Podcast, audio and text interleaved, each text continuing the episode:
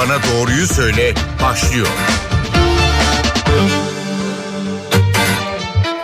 NTV Radyo Stüdyosu'na hoş geldiniz. Ben Öykü Özdoğan. Doktor Bana Doğruyu Söyle programındasınız. Mide küçültme ameliyatı üzerine sohbet edeceğiz bugün. Stüdyo konuğumuz Acıbadem Maslak Hastanesi'nden genel cerrahi uzmanı Profesör Doktor Cihan Uras. Hoş geldiniz stüdyomuza. Hoş bulduk. Telefon numaralarımızı hatırlatalım. 0212 335 47 20 335 47 20 nolu telefondan bizi arayıp mide küçültme ameliyatı ile ilgili sorularınızı stüdyo konuğumuz Profesör Doktor Cihan Uras'a sorabilirsiniz. İlk soruyu ben soracağım hocam. Fazla kilolardan evet. kurtulmak için pek çok yöntem deneniyor elbette ama son zamanlarda en çok konuşulanı da mide küçültme operasyonu fakat ne zaman hangi kiloda obezitede mi ne zaman bu ameliyatlara başvurmak gerekiyor? Tabii böyle bir ameliyat herkese yapılacak bir yöntem değil. Mutlaka bu ameliyatı hak eden kişilere yapılması gerekiyor. Hak eden kişi dediğimizde ne anlıyoruz? Vücut kitle indeksine göre biz belirliyoruz. Yani burada kişinin boyuyla kilosu arasındaki bir uyum. Boyunun karesini kilosuna bölerek elde ettiğimiz sonuca vücut kitle indeksi diyoruz. Vücut kitle indeksi 40'ın üzerinde olan kişilere morbid obez diyoruz. Bu kişiler bir kere böyle bir obezite cerrahisini hak ediyorlar. Bir de vücut kitle indeksleri 35'in üzerinde olup ancak yandaş hastalığı olan kişilere de yine obezite ameliyatları yapılabilir. Bu yandaş hastalıkları kısaca özetleyecek olursak başta şeker hastalığı yani diyabet geliyor. Kalp hastalıkları, hipertansiyon, eklem rahatsızlıkları, akciğer hastalıkları yani obezitenin sebep olduğu bir sürü hastalık, uyku apnesi gibi eğer hastalığı varsa kişinin o zaman vücut kitle indeksi 40'ın altında bile olsa yani 35'in üzerinde ise bu kişilere de tüp mide ameliyatı veya diğer obezite ameliyatlarını uyguluyoruz. Tüp mide ameliyatı dediğiniz bizim mide küçültme ameliyatı dediğimiz operasyon mu? Evet zaten obezite ameliyatlarda bir özellikle kısıtlayıcı yani yemenizin miktarını azaltıcı ameliyatlar vardır. Bir de emilimi bozan ameliyatlar vardır. Zaten çoğunluğunda mutlaka yeme miktarınızı kısıtlayıcı yöntemler uygulanır. İşte bu yine mide küçültme ameliyatlarından birisi de tüp mide ameliyatıdır. Midenin tüp şekline getirilmesi tarzında yapılan bir ameliyat yöntemidir. Peki nasıl yapılıyor hocam? Tabii bu özellikle artık günümüzde bir laparoskopik cerrahiyle veya robotik cerrahiyle de yapılabiliyor. Ama artık bu ameliyatlar teknik olarak kolay olduğu için özellikle deneyimli bir cerrah için rahat bir yöntem olduğu için robota dahi ihtiyaç duymuyoruz. Biz robotu diğer yönlerde yöntemde kullanıyoruz. Örneğin gastrik bypass dediğimiz daha komplike olan yöntemde örneğin robot kullanarak yapıyoruz. Ancak tüp mide ameliyatlarını laparoskopik yöntemle yani hastanın karnını açmadan karın duvarına yaptığımız küçük deliklerden içeriye girerek bu ameliyatı gerçekleştiriyoruz. Tabi daha kolay bir yöntem hasta için daha rahat bir yöntem. Bu açıdan laparoskopik cerrahiyi bu ameliyatlarda tercih ediyoruz. Açık ameliyat yöntemlerini artık günümüzde hemen hemen hiç uygulanmıyor. Uygulanmak zorunda olunduğu durumlar oluyor mu? Tabii bu çok ender başka Hı. sebeplerle örneğin e, yani standart karnından çok daha önce ameliyatlar geçirmiş olabilir ki gerçi artık bugün bir deneyimli bir laparoskopik cerrah için daha önce ameliyatlar geçirmiş olması da çok önemli değildir. Çoğunlukla bugün artık yani pek açık cerrahi yönteme hemen hemen hiç başvurulmamaktadır. Laparoskopik yolla yapılmaktadır. Peki benim kilom fazla diyen değil e, obezite e, teşhisi koyulan doğru izah ediyorum tahmin ediyorum kişiler olabiliyor bu ameliyatları. Tabii yani bu ben geldim benim bir 10 kilo fazlam var. Ve ben bu 10 kilomu da bir vereyim çok daha iyi olur diyen kişiye böyle bir ameliyat yapmıyoruz. Peki her e, obezite teşhisi koyulan kişi olabiliyor mu bu ameliyatları? Tabii onda bir takım kriterlerimiz var. Bir kere yaşla başlıyoruz. Bugün günümüzde 16 yaşla 65 yaş arasında kişiler uyguluyoruz. Yani ileride yaştaki bir kişiye uygulamıyoruz. 16 yaşın altındaki kişilere de uygulanmıyor. Gerçi yurt dışında 16 yaş altında uygulayan ülkeler de var. Ama bugün bizim standartımız birinci olarak tabii ki yaş.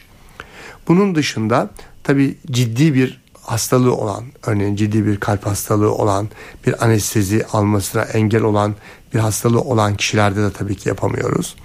Aynı zamanda bir de psikolojik durumda çok önemli. Psikiyatrik bozuklukları olan kişilere de böyle bir ameliyatı yapmıyoruz. Yeme bozukluğu olan kişiler var. Bunlara tabii ki uygulamıyoruz. Önce bunlardan psikiyatri konsültasyonu istiyoruz. Psikiyatrist psikolojik durumlarını değerlendirdikten sonra böyle bir ameliyata bize uygun olup olmadığını bildiriyorlar ve ona göre yapıyoruz. Yoksa bir takım kriterlerimiz var yapmayacağımız. Telefon numaralarımızı hatırlatalım. 0212 335 47 20 335 47 20 oldu telefondan bize ulaşıp stüdyo konuğumuz Profesör Doktor Cihan Uras'a mide küçültme ameliyatı, tüp mide ameliyatı ile ilgili sorularınızı iletebilirsiniz diyelim.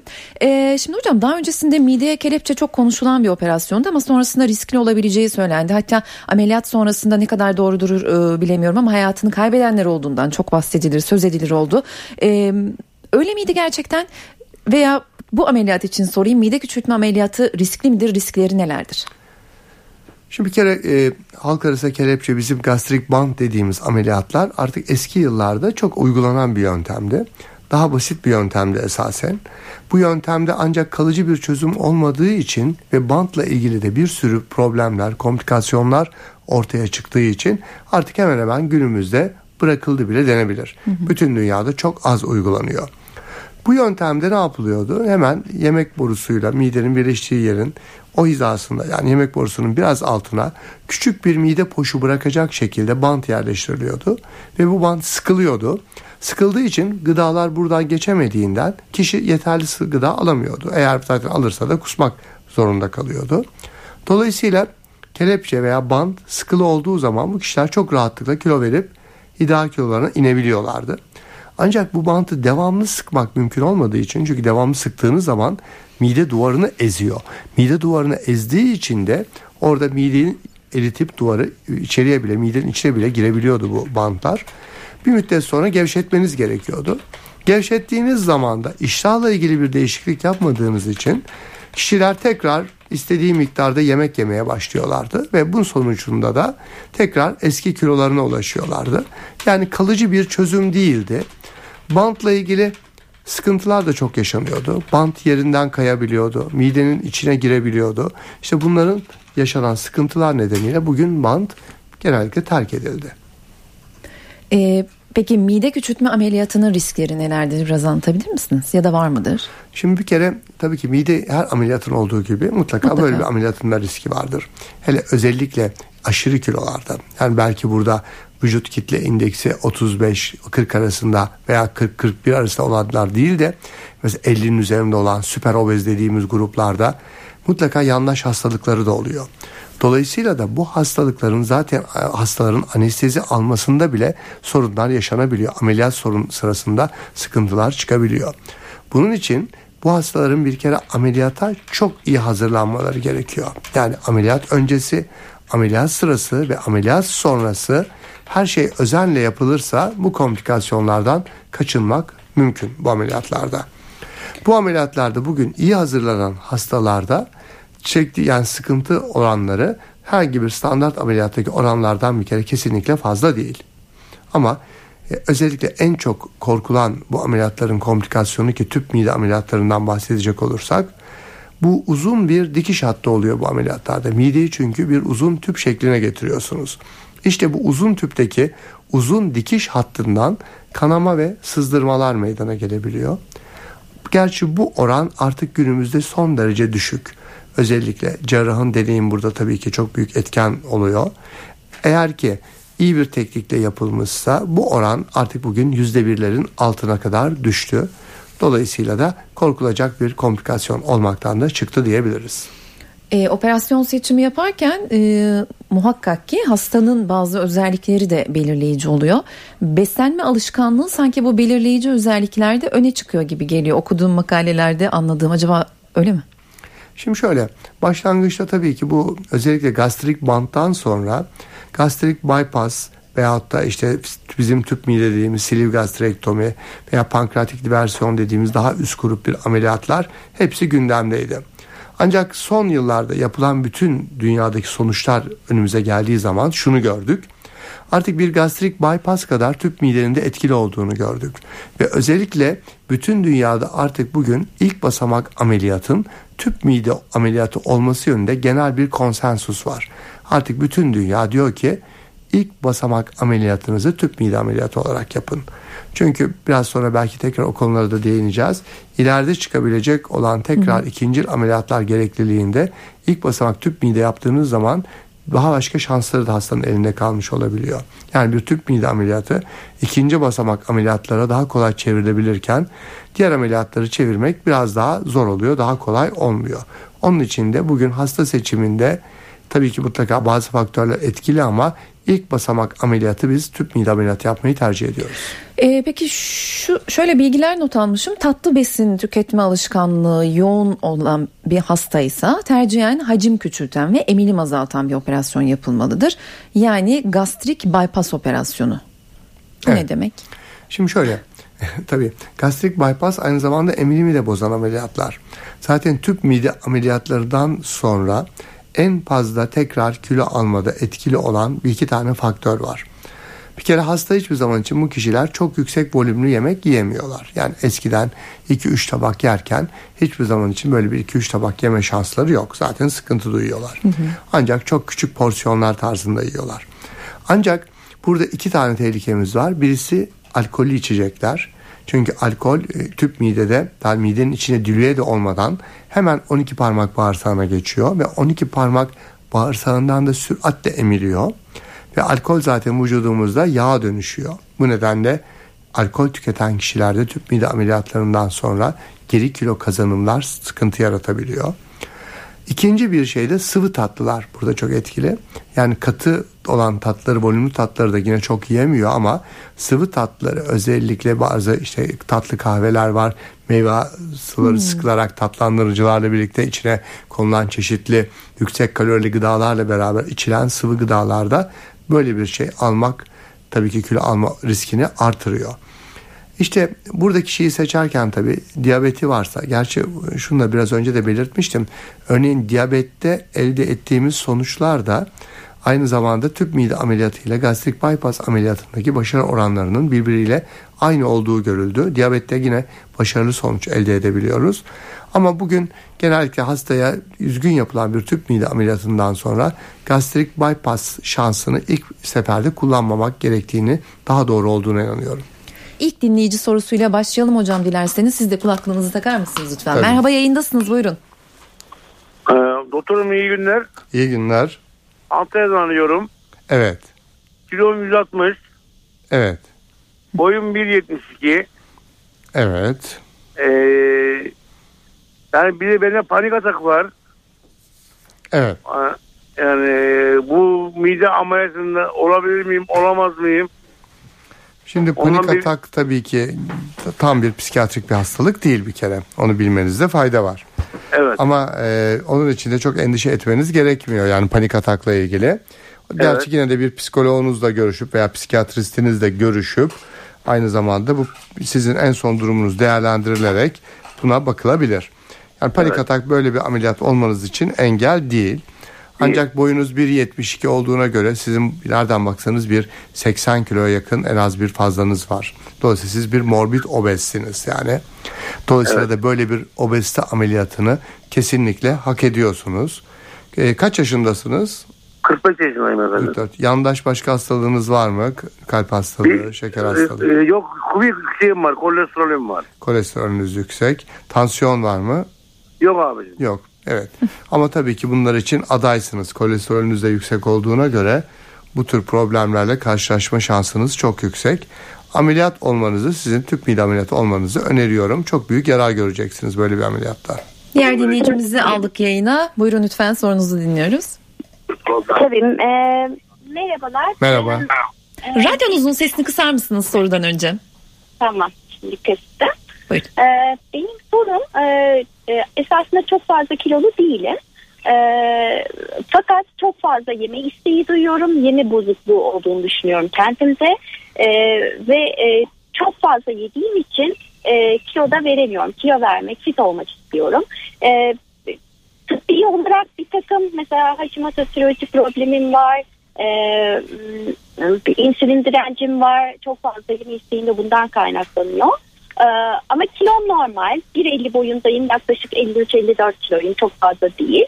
Ee, bu ameliyatı e, yani çok kendime stres yaptığım, kilo vermek için bir şekilde çok fazla spor yaptığım için e, benim de olmam mümkün müdür? Yoksa kesinlikle kilom her şey normal olduğu için mümkün değil midir? Bir kere sizin fazla kilonuz bile yok. Hemen hemen boyunuzda kilonuz aynı. Dolayısıyla böyle bir ameliyat olmanızı sizin kesinlikle önermiyorum. Ama yeme bozukluğum var diyorsunuz. Bunu mutlaka bir psikiyatristle görüşüp belki bu olayla ilgili sizin yardımcı olabilirler. Bir de insülin direnciniz olduğu için yine bir endokrinoloji uzmanıyla görüşüp belki bu olay katkıda bulunabilecek bir ilaç tedavisiyle aşırı yeme isteğiniz de ortadan kalkabilir. Önerim ilk önce bir endokrinoloji uzmanına görünmeniz ardından da gerekirse bir psikiyatristle yeme içme bozukluğu konusunda bir önerisini dinlemenizin faydalı olur. Böyle bir ameliyat olmanızı kesinlikle önermiyorum. 0212 335 47 20 telefon numaralarımız stüdyo konuğumuz Profesör Doktor Cihan Uras mide küçültme ameliyatı ile ilgili merak ettiğiniz soruları yanıtlıyor. Ee, hazırlık sürecini de konuşmak istiyorum hocam. Hem hastanın hem e, ameliyatın yapıldığı e, kurumun diyelim e, oldukça donanımlı olması gerekiyor. Önce hastanın ne gibi hazırlıklar yapması gerekiyor? Ardından o ameliyatın yapıldığı kurumda nasıl bir donanım olması gerekiyor? Neler olmazsa olmaz? Şimdi tabii ki bir kere böyle bir ameliyatın hazırlığı da gerçekten çok önemli. Hastanın bir kere tam olarak iyi bir şekilde değerlendirilmesi lazım. Yandaş hastalıkları varsa bu hastalıklar ortaya çıkarılmalı. Eğer bir kontrolsüz bir hipertansiyonu varsa bu düzenlenmeli. Kontrolsüz bir şekeri yani diyabeti varsa bu diyabet kontrollü diyabet haline dönüştürülmeli. Hastanın bir kere preoperatif yani ameliyat öncesi dönemde tam olarak tıbbi açıdan değerlendirilmesi çok önemli. Bu değerlendirmeler yapıldıktan sonra mevcut bozukluklar varsa ilk aşamada bu bozukluklar düzeltilmeli. Bu bozukluklar düzeltilmeden kesinlikle böyle bir ameliyata alınmamalı. Aynı zamanda eğer ki aşırı kiloluysa bu hastalar bu onun ötesinde örneğin bizim süper obez dediğimiz bu hastalara biz bir haftalık bir sıvı diyet uygulaması yapıyoruz. Bu sıvı diyet uygulamasıyla biraz daha karaciğerin yükünü azaltıyoruz ve böylece de ilaçlardan özellikle anestezi ilaçlarının etkilenmelerini hafif rahatlatıyoruz. Bir sıvı diyet periyodumuz oluyor hazırlık döneminde. Tabii ki e, hastane böyle bir ameliyat olacak hastanenin bütün altyapısının böyle bir ameliyat için uygun olması gerekiyor. Ameliyathane donanımlarının buna göre uygun olması gerektiği gibi özellikle radyoloji bölümünün bu konuda yeterli alet ve teçhizata sahip olması gerekir. Yine bir sorun çıktığında size yardımcı olabilecek girişimsel bir e, radyoloğun, yine girişimsel işlemler yapabilecek bir gastroenteroloğun hastane bünyesinde olmasının büyük bir yararı vardır. Tamam çok az sorunlarla da karşılaşıyor olsak bile eğer bir kere hastada bile bir sorunla karşılaşsanız bunun üstesinden gelinmeli. Çünkü bunun üstesinden gelinmediği takdirde ciddi sıkıntılar yaşanabilir. Bir dinleyici sorusu daha alalım hocam. Kulaklık lütfen. Merhaba yayındasınız buyurun. Merhaba efendim ee, kolaylıklar diliyorum. Ee, şey, ben İzmir'den arıyorum Ömer Şahin. Evet. Ee, 36 yaşındayım. Ee, 132 kiloyum. 1.93 boyundayım. Yani şimdi daha önce de kilo vermeye çalıştım hocam. Ee, bu Evet. Karatay diyetiyle yani e, sabah akşam 8'den sonra hiçbir şey yemedim. Evet. Ee, ve günde de işte bazı şeyler yaparak bir 14 kilo verdim. Fakat tekrar geri aldım bu kiloyu. Yani bu kilodan da yani kurtulamıyorum.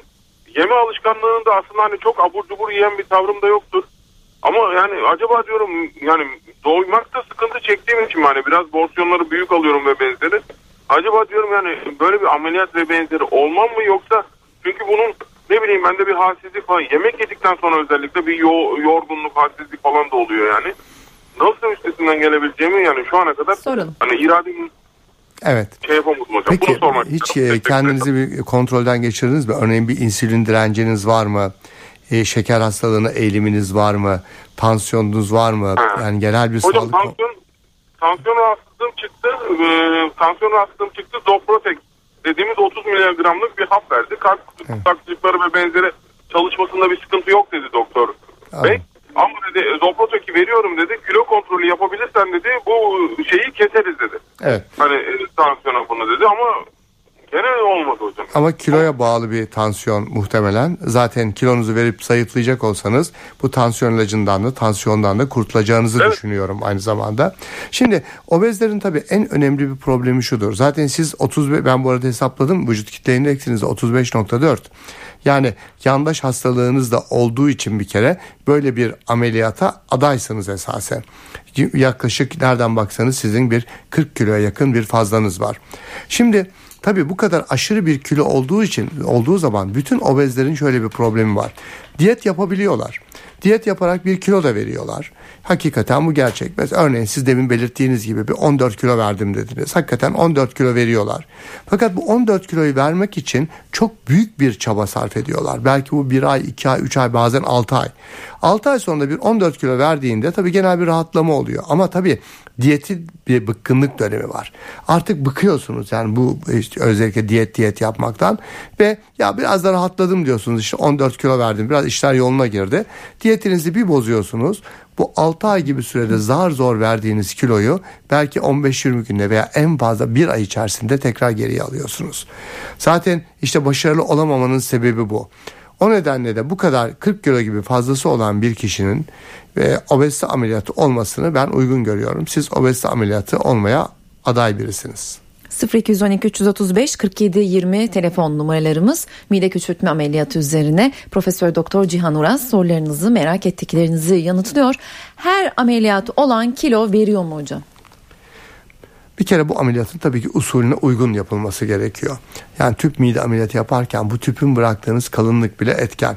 Eğer ki siz geniş bir tüp yaparsanız ve dosyan midenin ufak bir bölümünü çıkarırsanız bu takdirde tabii ki yine yeterli gıda alabileceği için kişi yani bir kısıtlama yeterli olmayacağı için ideal kilosuna da erişemeyecektir ve bu ideal kilosuna hatta biraz kilo verse bile sonra tekrar kilosuna eriş aynı kilo eski kiloya dönecektir. Onun için biz genellikle 36 French'lik bir guide'lar kullanıyoruz. Yani kılavuzlar kullanıyoruz ve bunun üzerinden tüp mide ameliyatını yapıyoruz. Böyle bir çapta, uygun çapta tüp mide ameliyatı yaptığınız zaman bu kişilerin kilo vermemesi zaten mümkün değil. Kesinlikle kilo kaybediyorlar ve belli bir süre içerisinde de e, istenilen kiloya ulaşabiliyorlar. Çok fazla telefon var. Son 6 dakikamız hızlıca yanıtlamaya çalışalım. Sorular da kısa olsun lütfen. Buyurun yayındasınız. Ha, Merhabalar Antalya'dan arıyorum. Ee, boyum 1.92 kilom 149. Evet. Ee, do- doğuştan tek böbrekliyim. Tek böbrek nedeniyle hipertansiyonum var. Hipertansiyonumu e, Coveramon 5 ile dengeleyebiliyorum. Onda bir sorun yaşamıyorum. Evet. Şimdi bir kere bakın. e, yani demin arkadaşın hatta 1.93 boyu vardı. Onun kilosu biraz daha sizlerde 132 idi hesaplamıştım. Size hesaplamayacağım. Zaten o e, hak ediyordu. Siz de bir kere obezite ameliyatını hak ediyorsunuz. Onun için hesaba gerek yok. Artı Tabii sizin için hipertansiyon çok kötü bir şey. Zaten bir böbreğiniz yok. Tabii ona bağlı bir hipertansiyonunuz var ama esas sizin kiloya bağlı hipertansiyonunuz da var. O da bir katkıda bulunuyor. Bu tabii yüksek hipertansiyon bir müddet sonra böbreğinizle ilgili de sıkıntılar yaratabilir. Sizin tek böbrekli olmanız böyle bir ameliyat olmanıza kesinlikle engel değil. Tansiyonunuz düzgün bir şekilde ayarlanarak kaç yaşındasınız pardon? Hattan düştü dinleyici. Evet. Kriter de tabii yaşta. Ee, yaşı da öğrenecektim ama obezite ameliyatı olmasını bu dinleyicimize öneriyorum. Peki hakkıdır diyorsunuz. Evet. o tabiri kullanıyorsunuz. Merhaba yayındasınız buyurun lütfen. Alo. Yayındasınız sorunuzu dinliyoruz hızlıca. Ee, ben bu ameliyat iki buçuk sene önce oldum. Hocama bir şey soracağım da. Evet. Tabii. Hocam ben çok sık acıkıyorum. Ben 147 kiloydum. Şu an 84 kiloya e, pardon 81 kiloya düştüm. Tamam güzel. Ee, yani her yarım saatte bir 20 dakikada bir acıkıyorum. Bu doğru bir şey mi? Doğru mu yapıyorum? Yani şimdi şöyle bir şey var. Tabii ki şey yapabilirsiniz. Belki mide asit sekresyonunuz artıyor. Midenizde yanma gibi problemler var mı? Yok yok hiçbir Yanma şikayetim yok hocam. Yani bu zamanlarda midenizi tok tutacak yani sıvıt gı- gıdalar değil de katı gıdalar ufak parçalar halinde alırsanız fazla olmadan bu açlığınızı yatıştıracaktır. Ve böylece de kilo almanız da mümkün olmaz. Diğer dinleyicimizi aldık yayına. Kısa bir soru bekliyoruz sizden. Buyurun lütfen. Merhabalar. Buyurun. Evet buyurun. Ee, kilom yani daha doğrusu yaşım 41. Kilomda Evet. 113 civarında hocam. Kaç boyunuz Ee, kaç? Boyum 1.76. Evet. Yalnız hocam e, şöyle söyleyeyim midemde çok şekilde büyük bir ekşime var. Artı kilo da veremiyorum. Evet. Sporu da çok yapıyorum ama kilo veremiyorum. Şimdi zaten sizin de bayağı bir kilo fazlanız var. Midenizde ekşime olduğuna göre önce bir gastroskopi yapılmalı. Ve Evet. ondan sonra midenizde bir hastalık olmamalı zaten mutlaka bakıyoruz bu ameliyatlardan önce. Gastroskopi Evet. yapılması şart. Eğer bir problem yoksa siz de şu an tabi hesaplama yapamadım e, vücut kitle indeksinizi ama bayağı bir fazla kilonuz olduğu için böyle bir Doğrudur. operasyon olabilirsiniz. Geçmiş olsun diyelim. Diğer dinleyicimizi aldık yayına. Buyurun lütfen. Alo. Yayındasınız. Buyurun. Radyonuzun da sesini kısın lütfen. Tamam yayındayım. Sorunuz var Alo. mı? Buyurun. Var tabii soru soracağım. dinliyoruz. Alo iyi günler. Buyurun. İyi günler. Hocama ben şöyle bir soru soracağım. Ben kendim şeker hastasıyım. İzmir'den arıyorum öncelikle. Evet. Ee, şeker yani direncim pek normal değil yani bazen çok düşüyor bazen çok yükseliyor. Evet. Ee, aynı Kilonuz zamanda nasıl? biraz- Boyunuz nasıl? 1.60 1.65 boyundayım. Evet. 85 kiloyum. Yani Ee, siz Aynı zamanda kolesterol hastasıyım ben. Kolesterolüm de iyi değil. evet. Sizin de bir 20 Bir kilo yakın gibi bir zamanda da yakın bir zamanda da hocam göbek fıtığından ameliyat oldum. olsun. O bir engel değil. 20 kilo gibi bir fazlanız var. Eğer bu 20 kilo fazlanızı diyetlerle veremiyorsanız size de böyle bir operasyon yapılarak ideal kilonuza ulaştırılabilir. Bu da özellikle de belki de diyabetinizi bile ortadan kaldırabilecektir. Son soru. Bir de benim sorum olacak çünkü. Merhaba yayındasınız. Alo iyi günler. İyi Buyurun. günler. Ee, Ben Antalya'dan arıyorum da ben e, bir e, 77 boyundayım. Tek, e, 115 kiloyum. Kalkınsal, kalkınsal bir kolesterol hastalığım var. Ürük asitim yüksek ve insülin direncim var. Evet. Şimdi sizin yaklaşık bir 35 kilo fazlanız var en az. Dolayısıyla da beraberinde de sizin yanlış hastalıklarınız olduğu için e, sizin de obezite ameliyatı olmanız uygun, doğru bir karar olur diye düşünüyorum.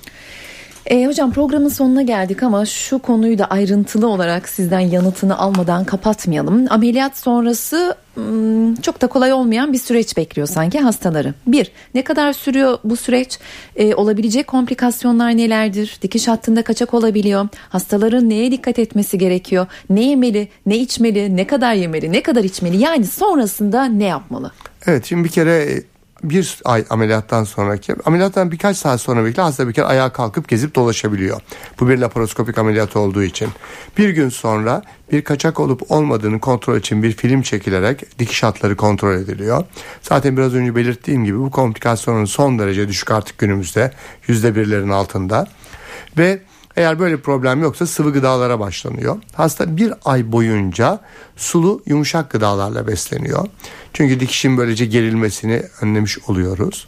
Tabii ki bu kaçak komplikasyonu, kaçakla ilgili bir sorun olmasının durumunda hastada karın ağrısı gibi, ateş gibi, aynı zamanda öksürük gibi, yan ağrısı gibi, karında şişkinlik gibi yakınmalar ortaya çıkabiliyor. Böyle bir yakınmalar olduğunda mutlaka hastanın hekimine başvurması gerekiyor. Böyle bir problemde biraz önce de belirttiğimiz gibi hastanenin altyapısı buna çok uygunsa hastayı ikinci kere bile ameliyata gerek olmadı, gerek duymadan özellikle içeride birikmiş bir sıvı varsa bunu girişimsel radyologlar dışarıdan bunu boşaltıyorlar. Özellikle bir e, gastroenterolog da bu tüpün içerisine bir kılıf yerleştiriyor bizim stent dediğimiz. O kaçak olan alanı kapatıyor ve bu şekilde de ikinci bir ameliyata bile gerek duy- duyulmadan hasta bu komplikasyondan kurtarılmış oluyor. Önlenmiş oluyor. Bu komplikasyon ortadan kaldırılıyor. Hastanın mutlaka özellikle bir yıl boyunca hem diyetisyenin hem de ameliyatı yapan hekim tarafından kontrol altında tutulması gerekiyor. Belli aylarda özellikle kan tahlillerini yaptırıyoruz. Çünkü aşırı kilo verdikleri için vitamin mineral eksiklikleri meydana geliyor. Bunlar varsa bunları takviye ediyoruz.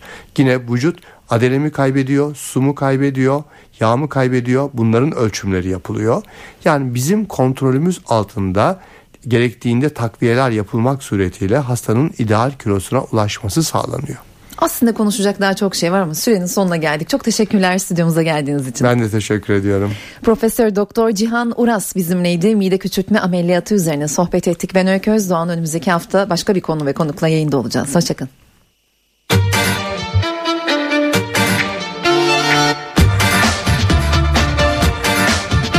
Doktor bana doğruyu söyle başlıyor.